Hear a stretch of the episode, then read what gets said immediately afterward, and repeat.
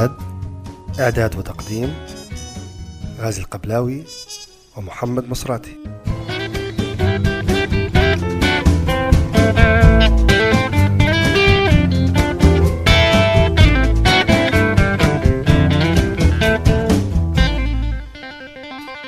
مرحبا بكم في هذه الحلقة الجديدة من بودكاست امتداد. امتداد برنامج ثقافي متنوع يهتم بالثقافة والفنون والآداب في العالم العربي وبريطانيا ويبث عبر الإنترنت. في هذه الحلقة من امتداد نقدم من خلال فقرة قراءات نقاشا حول الترجمة في العالم العربي من وإلى اللغة العربية. وكذلك نركز على الواقع الحالي صناعة الترجمة الأدبية في العالم العربي. وبعد جولة إخبارية سريعة نقدم فقرة خاصة عن الشاعر محمد الشلطامي الذي توفي يوم الرابع والعشرين من مارس 2010 بمدينة بني غازي بليبيا ونقرأ بعضا من قصائده الخالدة.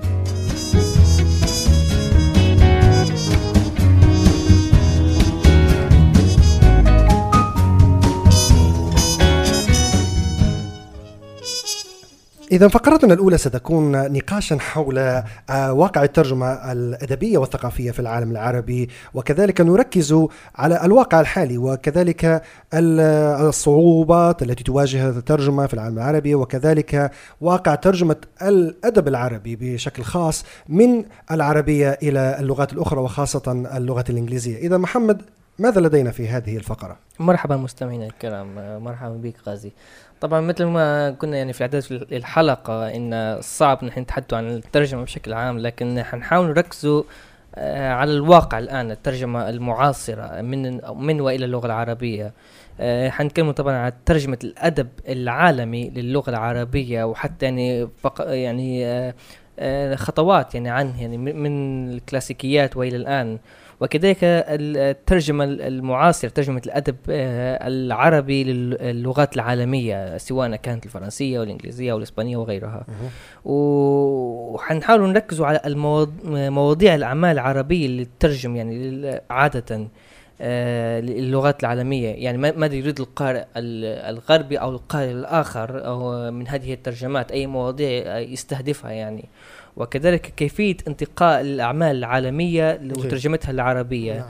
يعني هل هي هذه آه، مأخوذة يعني مثلا ترجمة الشيء العربي هل لأنها فاز بجائزة معينة أو أن اسم الكاتب ضروري أنه يترجم أو موضوع الكتاب أيضا؟ وكذلك على المشاريع العالمية لترجمة الأدب العربي سواء كانت في باريس أو أو لندن أو غيرها. وطبعا حنحاول نعمل فقرة أو آه، يعني قفزة سريعة يعني حول ما حدث في العام 2008 عن معرض آه، لندن لندن الكتاب, الكتاب نعم الذي نعم. استضافه كان ضيف الشرف هو العالم العربي مم. وكذلك أيضا قبل ذلك بسنوات معرض فرانكفورت للكتاب الذي كان كذلك نعم. أيضا العالم العربي ضيف شرف فيه اذا بالفعل هناك بعض الأسئلة التي تطرح نفسها في هذا المجال أه وهي أعتقد أن الترجمة جزء من ال... إذا كان هناك إشكالية في في الترجمة من ال... من اللغات الأخرى إلى العربية ستكون جزء من مشكلة النشر أعتقد في العالم العربي. أن ما زالت هناك عدد الكتب المنشورة في العالم العربي ليست بالكثيرة. وكذلك آه، أوضاع وبذلك بكيفية نفسها آه، الكتب التي تترجم آه، عددها ليس كبيرا. فأنا أعتقد أن ما زلت أعتقد أن الآن أن حركة الترجمة من اللغات الأخرى وخاصة اللغة الإنجليزية إلى اللغة العربية ما زالت ضعيفة مقارنة وخاصة في الوقت الحالي أكاد أقول بأن واقع الترجمة في قبل خمسين عاما عندما كانت هناك مشاريع ترجمة كبيرة ومشاريع وهي مشاريع قامت بها بعض الدول كمصر وسوريا والعراق وكذلك في لبنان. ترجمت أعمال كثيرة خاصة من الكلاسيكيات التي أثرت في آه، حركة الحركة الأدبية وحركة الثقافية والفكرية في العالم العربي. الآن آه، واقع الترجمة مختلف قليلا بأن حتى ليس العدد أصبح قليلا. فهناك إحصائية تقول آه، من واقع آه تقرير الأمم المتحدة الإنمائي آه الذي نشر في العام 2002 ويقول بأن عدد الكتب التي تترجم آه في عام كامل من من اللغة الإنجليزية فقط إلى اللغة العربية هي حوالي 330 عنوانا فقط. بينما المجموع الكلي من جميع اللغات قد يصل إلى الألف بشكل يعني سنويا. واسع. نعم سنويا يعني سنويا. من لغة عالمية لغة عربية. اللغة العالمية إلى لغة عربية. وما نوعية هذه الكتب يعني؟ وهذه هذا هو السؤال.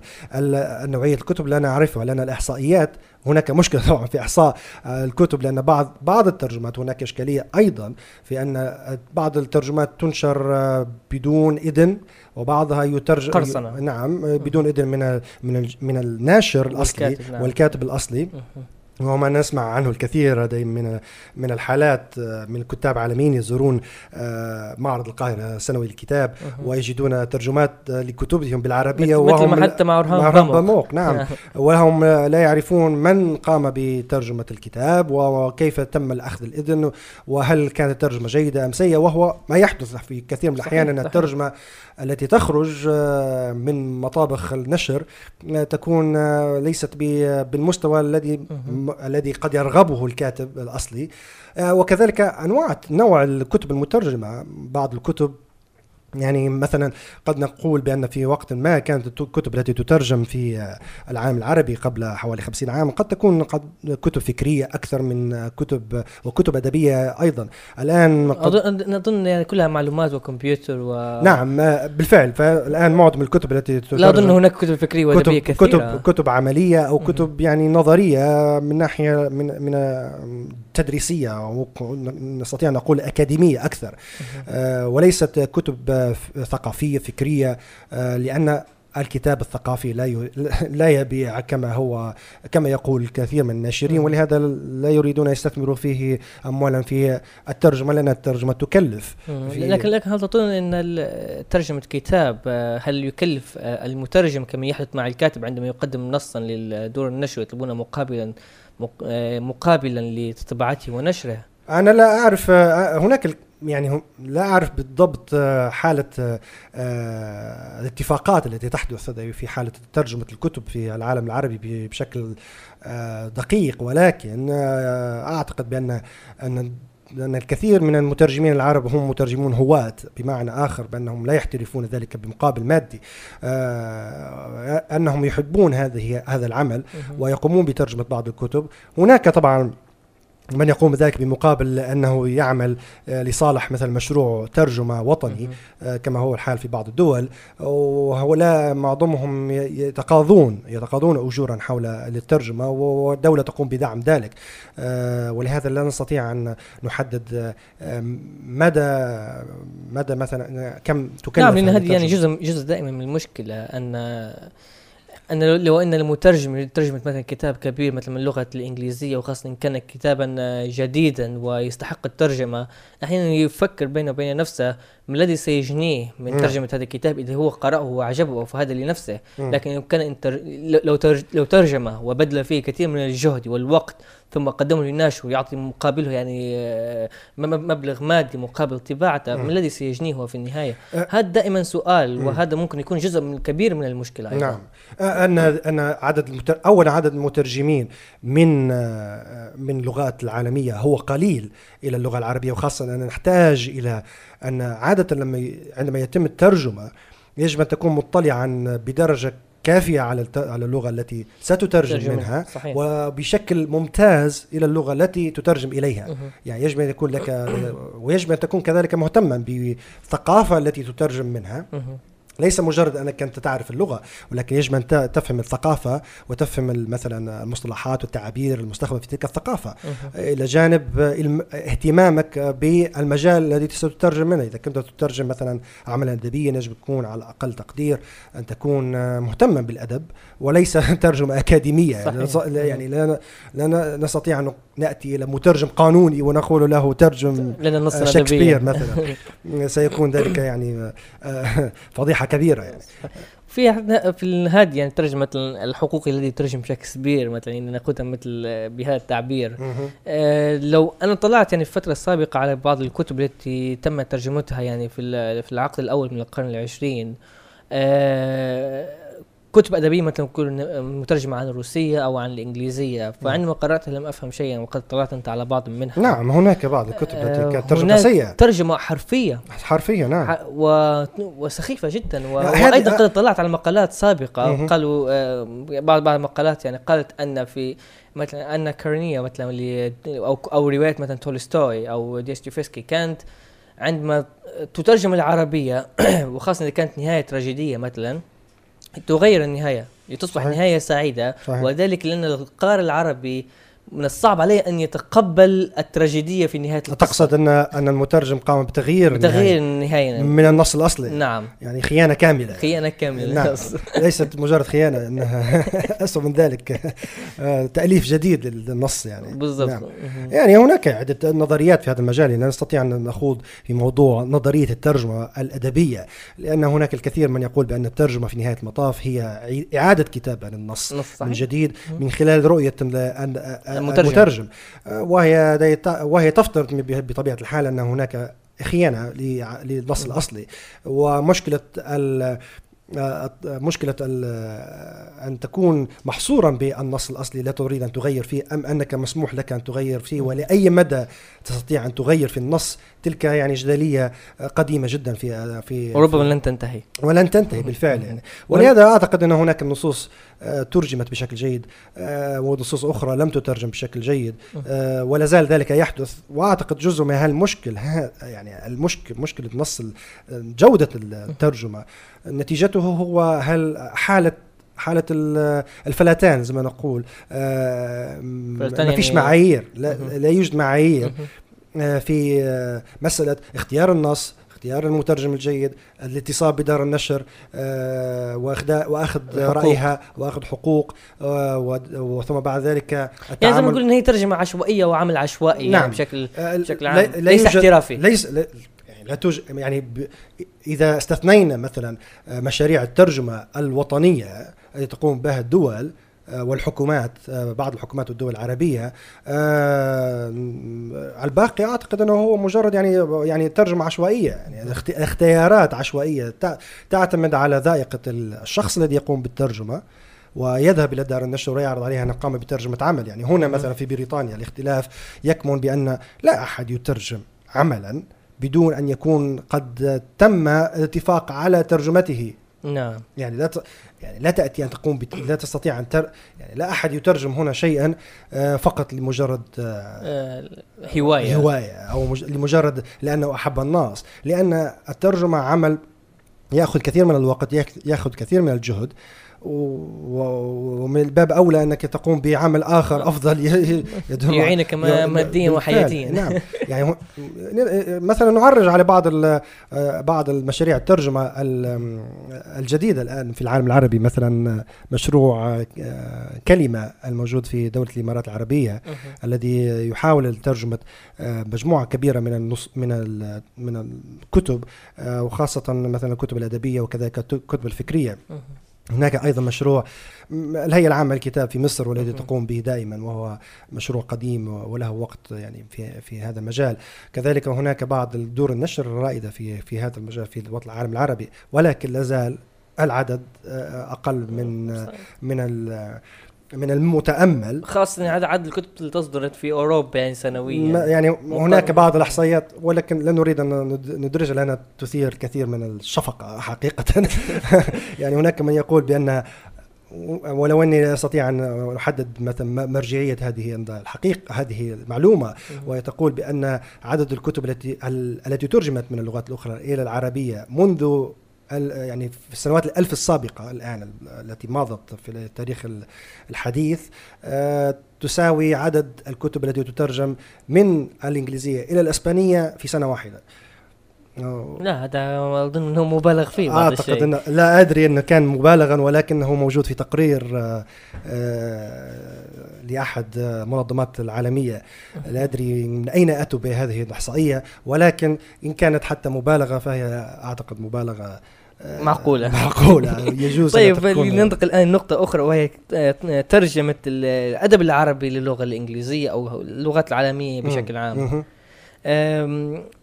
كيف يعني بوجهه نظرك انتقاء العمل الأدبي نعم. العربي وترجمته للعالميه؟ يعني اولا أنا أنا في وجهة نظري مثلا أن الترجمة أيضا من اللغات من اللغة العربية للغات الأخرى وخاصة الإنجليزية. لا أدري اللغات الأخرى الفرنسية والإسبانية على أي حال يعني أعتقد أن اللغة الإنجليزية هي هي هي أكثر اللغات انتشارا وترجمة إليها. آه، أنها ما زالت قليلة اجدها أنها قليلة جدا وأنها مساحتها ضيقة أيضا. ما رأيك أنت يعني؟ لا أنا أختلف معك في هذا. يعني دائما نرى يعني تدخل الآن المكتب نقول مثلا دخلت مثلا London Review of Books the bookshop يعني دخلت هناك فتجد الكثير والكثير من العناوين وتقرأ أسماء مؤلفات تجدهم إنها روائيين عرب وكتاب عرب. يعني تجد دائما في الواجهة. الكاتب العربي أنا أشوف إنه هو يعني حاضر يعني حتى لو مش بقوة لكن يعني تراه في كل نعم مكان. نعم قد أتفق معك بأنه قد حدث الآن تحرك في هذا المجال وخاصة بعد العام 2008 بعد استضافة العالم العربي كضيف شرف في معرض لندن الكتاب وكذلك قبله بسنوات في معرض فرانكفورت. آه، حدث هناك اهتمام الآن في الأدب العربي واهتمام أوروبي واهتمام إنجليزي بترجمة الأدب العربي إلى الإنجليزية. ولكنه ما زال محدودا جدا. أعتقد إن أقصد محدودا بأنه محدود بعدد معين من الأسماء محدود ب جيل معين من الكتاب نوع معين من الكتابة وكذلك وكذلك حتى العدد يعني لا أنا أتفق معك بأنك قد تدخل إلى مكتبة وتجد هناك الكثير من العناوين التي آه، لكتاب عرب ولكنها موجودة في الواجهة. يعني لكن لو تشوف مثلا أنت في آه، في الماضي مثلا كانوا مثلا يترجمون مثلا نوال السعداوي فقط أو الروائيين محددين لأن مواضيع مثل الكتب مثلا تتناول مواضيع حساسة في المجتمع العربي. لكن الآن ليس لا أظن هي محصورة في في جيل معين الترجمة. لكنها محصورة في مواضيع معينة. ليست مواضيع معينة. مثلا نفترض مثلا كتاب أن تكون عباس العبد لأحمد العايدي مترجم من إنجليزية. من عام 2007 مع أن هذا الموضوع يعني لا لا نراه أنه موضوع عربي يعني بشكل بشكل خاص أو أنه أو أنه يتكلم عن قضية عربية بشكل خاص. بل كتاب يعني فكاهي بسيط جدا آه، ساخر كتب بالعربية وطبع وترجم ونشر أيضا بالإنجليزية. وهناك أيضا الكثير الكثير من الترجمات الأخرى للغة العربية وخاصة انت آه عفوا أنت أنت قلت إن يعني أو مقارنة أو شيء إن في إن عدد الكتب ليس ليس كثيرا جدا للترجمه من اللغة العربية نعم. إلى اللغة الإنجليزية. لكن متى بدأت الترجمة الأصلية أتفق معك بأنها الآن أصبحت أكثر بكثير مثلا نقول هي 10 10 أو 20 عاما. نعم نعم. لا حتى أقل بكثير. نستطيع أن نقول بأن هناك تغير وهناك تحسن. في الواقع الترجمة من العربية إلى آه، اللغة الإنجليزية. ولكن ما زالت هناك انتقائية في التعامل مع هذه النصوص. يعني عالم النشر في نهاية المطاف هو عالم علاقات وعامل عالم يعني تعامل لديه مع بعض آه، اتفاقات معينة. ولكن كثير من الدور النشر آه، أو حتى على الأقل كتاب الذين يتعاملون مع دور النشر العربية تغيب عليهم هذه الحقيقة. وأعتقد أن الآن مع تغير مع وجود مثلا آه، ما يسمى ببكر العربية. أصبح هناك حركة في الاتجاه المعاكس من العربية إلى اللغة الإنجليزية. ولو أن يعني من وجهة نظري أنا الشخصية آه، أنا أجد أن آه، أن الاهتمام من الترجمة من اللغات الأخرى إلى العربية سيكون أكثر فائدة من ترجمة من العربية إلى اللغات الإنجليزية. كون أن ما ما ينتج ما ينتج في الثقافات الأخرى أكثر بكثير من من آه، ما ينتج في الثقافة العربية ما يجعله أكثر سريعا ونحتاج أن أن نجاري هذه السرعة في الترجمة إلى العربية لكي يطلع القارئ على الجديد في الأدب العالمي وكذلك الفكر العالمي آه، بشكل عام. ورغم ذلك أنا آه، حتى مثل مشروع مثلا نتكلم عن قليلا حتى مشروع آه، بانيبال مثلا لترجمه الادب العربي للغة الإنجليزية يترجم كثير من الاسماء آه، نذكر أن بانيبال هي مجلة ثقافية تعني بتعنى بالأدب العربي والمترجم معاصر. من العربية من ليس من العربية فقط التي يكتبها الكتاب العرب بلغات أخرى إلى الإنجليزية أو التي يكتبها بالإنجليزية كتاب بعض الكتاب العرب الذين يكتبون بالإنجليزية في في أوروبا. ومضى عليه الآن حوالي عشر سنوات من من العمل فقط مجرد للتذكير يعني. آه، نعم يعني مشروعها يعني الآن ترجمة الادباء والشعراء العرب المعاصرين كذلك هو مشروع آه، متميز. نعم أكيد. وأظن إنه هو اللفته أيضا للأدب العربي. يعني هناك كثير من الأسماء حتى لو لم تطبع لهم كتب باللغة الإنجليزية ولكن ترى أن حضورهم متواجد في في في, في الثقافة عفوا في الأدب أو الثقافة الإنجليزية. نعم هذا هذا هذا ساهم كثيرا في تغير الحال من يعني لم نكن نقرأ لكتاب يعني حتى نجيب محفوظ مثلا على سبيل المثال يعني حتى بعد أن فاز بجائزة نوبل العام 1988 لم تخرج كتبه بالإنجليزية إلا بعد سنوات يعني ليس ليست يعني حتى ظهرت في البداية في السنوات الأولى بعض الترجمات ولكنه لم يكن منتشرا. كما هو الحال مع باقي من فاز بجوائز نوبل من لغات أخرى غير الإنجليزية. يعني لازال هناك مثلا حركة أكبر مثلا من اللغات اللاتينية الأخرى كال كالإسبانية بالذات يعني. نعم لكن هناك شيء آخر هو الخبر الجديد هو هو صحيفة الاندبندنت والجائزة للأدب الأجنبي نعم. ظهر فيها كم كاتب عربي؟ أربع أربع كتاب عرب هذا و... جيد نعم بالفعل. هذا يعني آه، كذلك آه، بعض بعض المترجمين آه، يعني العرب الذين يقومون بترجمة ترجمة عن ترجمة وهي أعتقد ترجمة ازدواجية. نعم إشكالية أو أو خيانة ازدواجية على يعني بعض المشكلة أن هناك من يقع فيها لأنه لا يوجد هناك أي خيار آخر. وخاصة مثلا في ترجمة أعمال مثلا من عن اليابانية. عن اليابانية والصينية أو بعض اللغات التي لا نجد فيها كثير من المترجمين أو متخصصين العرب. فيقوم المترجم بترجمة النص من الإنجليزية والفرنسية وهو أعتقد أنه أيضا إشكالية. للأسف الواقع يحتم ذلك الآن ولكنه أيضا أعتقد أنه غير مقبول في عالم الترجمة الأدبية نعم كما قرأت مرة أن شخص ترجم عن الفرنسية ترجم كتاب لكاتب ياباني أظن هو موروكامي وهي في أحد المشاهد شخص ضرب قتل الشرية مثلا بإبرة. لما ترجمتها بالفرنسية جاءت بسكين وترجمة عربية جاءت بمطوة. يعني اصبح أصبحت الإبرة مطوة. آه، في الترجمة اللاحقة ستكون آه، سيفا. سيفا. هذه أحد الإشكاليات بالفعل. اذا الحديث يطول حول هذا الموضوع وأعتقد أننا لن نستطيع أن نكمله في حوالي آه، في نقاش قصير مدته أقل من 20 دقيقة. ولكن آه، نحاول أن آه، نتكلم عن هذه بعض هذه القضايا التي تهم المثقف العربي وكذلك المطلع العربي بشكل عام. هذه بعض النقاط وسنحاول أن نعود إلى النقاش في هذا الموضوع في حلقات لاحقة والآن مع جولة إخبارية سريعة.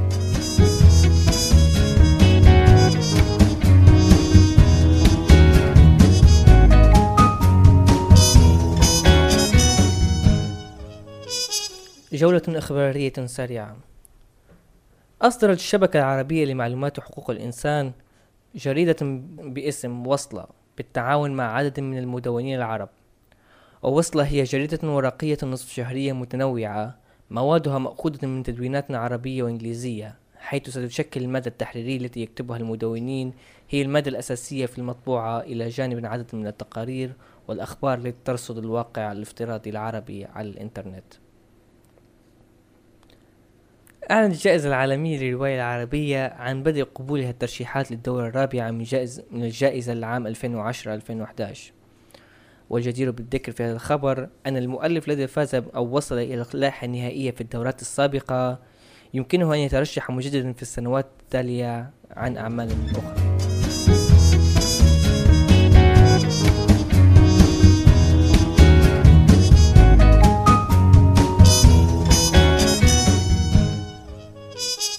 فقراتنا الأخيرة لهذه الحلقة ستكون خاصة بالشاعر محمد الشلطامي الذي توفي يوم الأربعاء الرابع والعشرين من مارس 2010 مركزين على تجربته الشعرية المتميزة طيلة أربعين عاما والتي جعلت منه أحد أهم الأصوات الشعرية الليبية في النصف الثاني من القرن العشرين كما نقرأ بعضا من قصائده الشعرية المتميزة.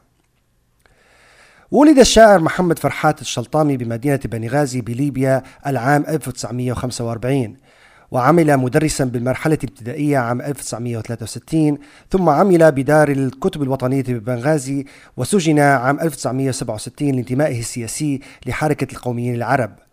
ثم سجن من جديد في عام 1973 والعام 1976 لتوجهاته السياسية والفكرية وشعره الداعي للحرية مواجهة الشر والقمع والظلم. صدر ديوانه الأول بعنوان منشورات ضد السلطة العام 1964 ثم يوميات تجربة شخصية العام 1967 الحزن العميق العام 1972 تذاكر الجحيم العام 1974 أفراح سرية عام 1984 ثم تحقيق سريع مع السيد الجهل قصائد عن شمس النهار قصائد عن الموت والحب والحرية والليل في المدائن الكبرى. تميز الشلطامي عبر مسيرة حياته الشعرية بالتمرد على الأشكال والقوالب الفنية الشعرية السائدة وكان شاعرا رائدا في استخدامه لأشكال شعرية حدثية منذ الستينات من القرن العشرين. كما أن المواضيع التي كان يطرحها شعره بتجريده لأفكار الظلم والقمع والتعذيب الفكري والجسدي جعلت قصائده رمزا للمواجهة والتحدي إلى جانب تأثيره على مسيرة الشعرية الليبية بشكل خاص. كما أن تميزه في الشكل والموضوع والقالب الشعري جعل منه أحد رواد الشعر العربي الحديث. قال عنه صديقه ورفيقه الكاتب الدكتور محمد المفتي في مقالة مطولة حول تجربته الشعرية بعنوان ترك لنا شعاع الشمس وارتحل وأخيرا خفت صوته المجلجل المندد بالعزف والمتحدي للظلم الشاعر الذي واجه كل ملاحقه من حيف بتأكيد بداهة مثل كيف يخفون شعاع الشمس إن كان معي كل قلب شمسه فيه؟ تعجز الكلمات العادية عن رثاء الشاعر الشلطامي وهو الذي نسج منها ملاحم وأناشيد لا تضاهى. فقد عاش مهموما بهذا الوطن عاشقا للحرية مدافعا عن الإنسان أينما كان. ويؤكد المفتي في شهادته عن الشاعر على أن قصائد الشلطامي تخلقت دائما من جوف الأحداث ومن محنة أو فجيعة عامة ولذا كان دائما من اليسير على الشارع السياسي أن يستعيرها ويتمثلها. لكن القراءة المتأنية تكشف أيضا أن قصائد الشلطامي تأبى أن تتحنط في الأحداث فهي تسبر ما هو أعمق وأبعد ونسمعه دائما في تأملاته يتوقف عند مأزق الإنسان في هذا الكون. كما يرسم لنا ملامح ثقافة حائرة تترنح بين التبجح والفشل. فينعى إلينا أحلامنا وفوق ذلك فقد كان الشلطامي صلبا بروح المناضل المدافع عن قناعاته. ويضيف المفتي حول شعره أنك قد تلمس خيطا من الشك والحزن وخيبة الأمل يسري بين سطور الشلطامي ربما والدة صدقه وإدراكه بأن كل شيء في هذه الحياة مغامرة مجهولة العواقب. الإبداع الالتزام الأخلاقي النضال من أجل قضية. بل الحياة مجرد الحياة. مضنية مثل صعود جبل يشدك الفضول والأمل لكنها رحلة نحو المجهول وإلى الفناء.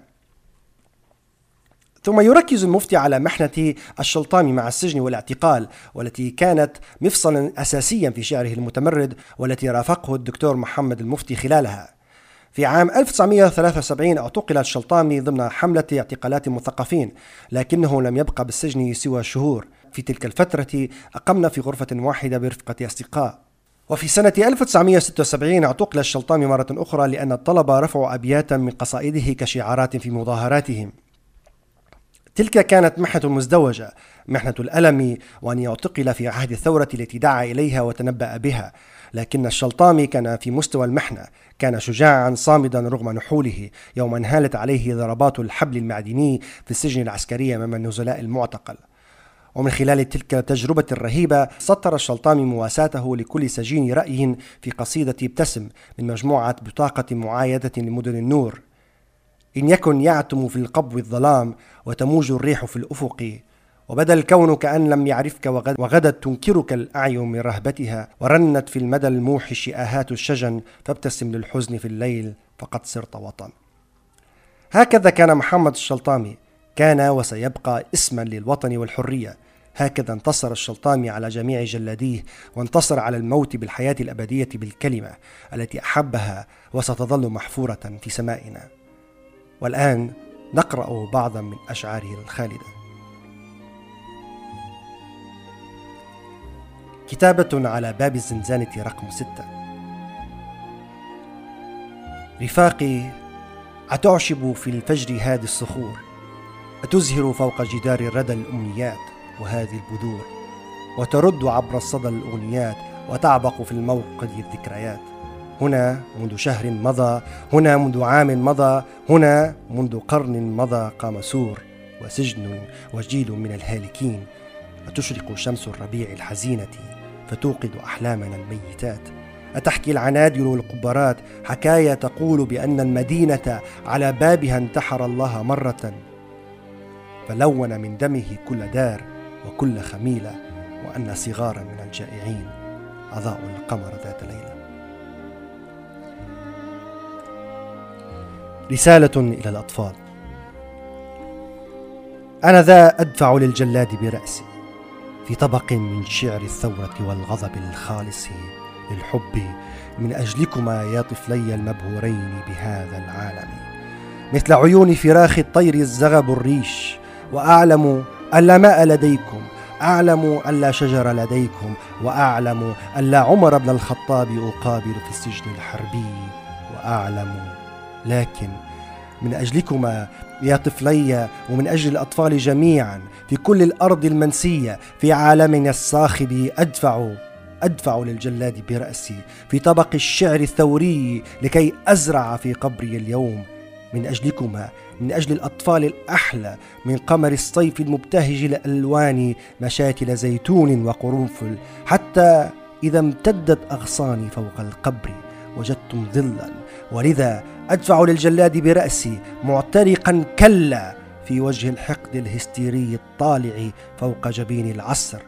لا أعلم لو لم أقبل موتي في أي مكان أو دهر سوف أخبئ وجهي منكم ساعة تكتشفون القهر.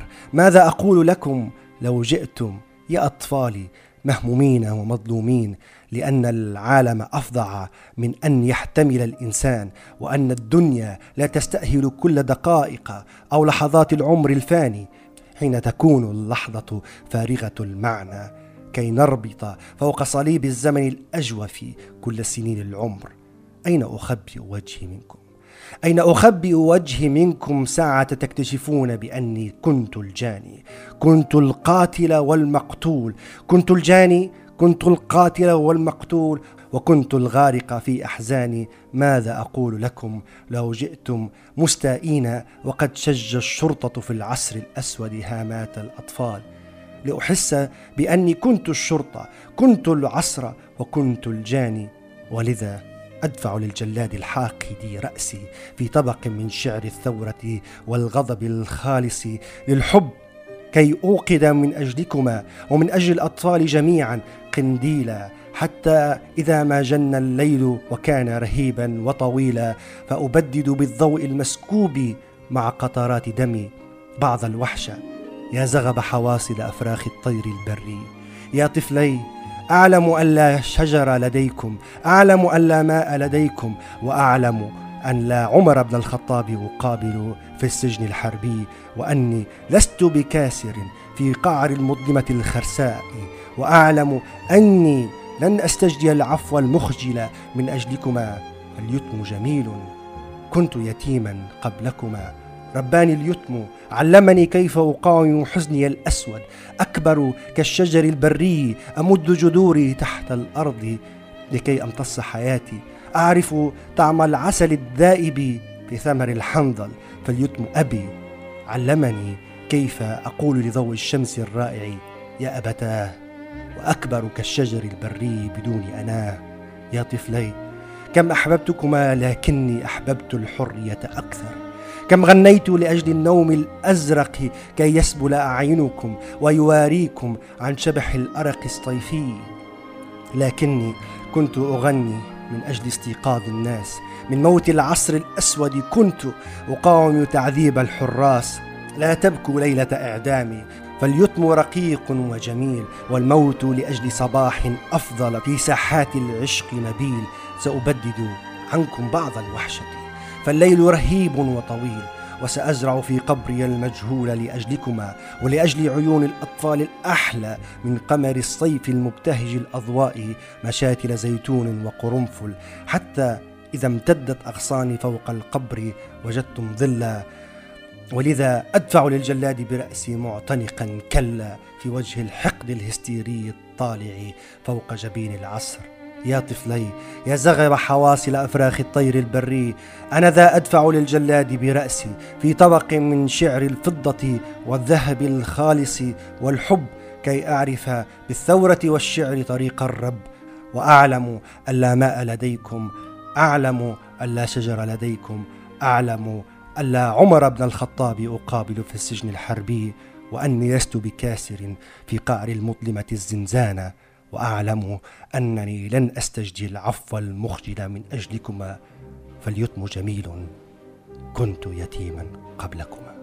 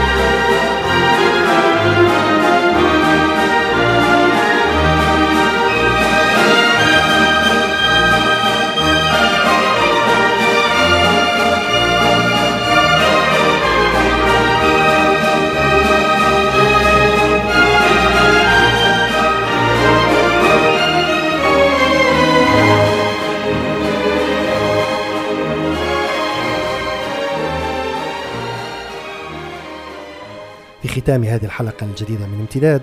نرجو أن تكون قد نالت استحسانكم ورضاكم. في نهايتها كان معكم غازي القبلاوي ومحمد مصراتي إلى اللقاء.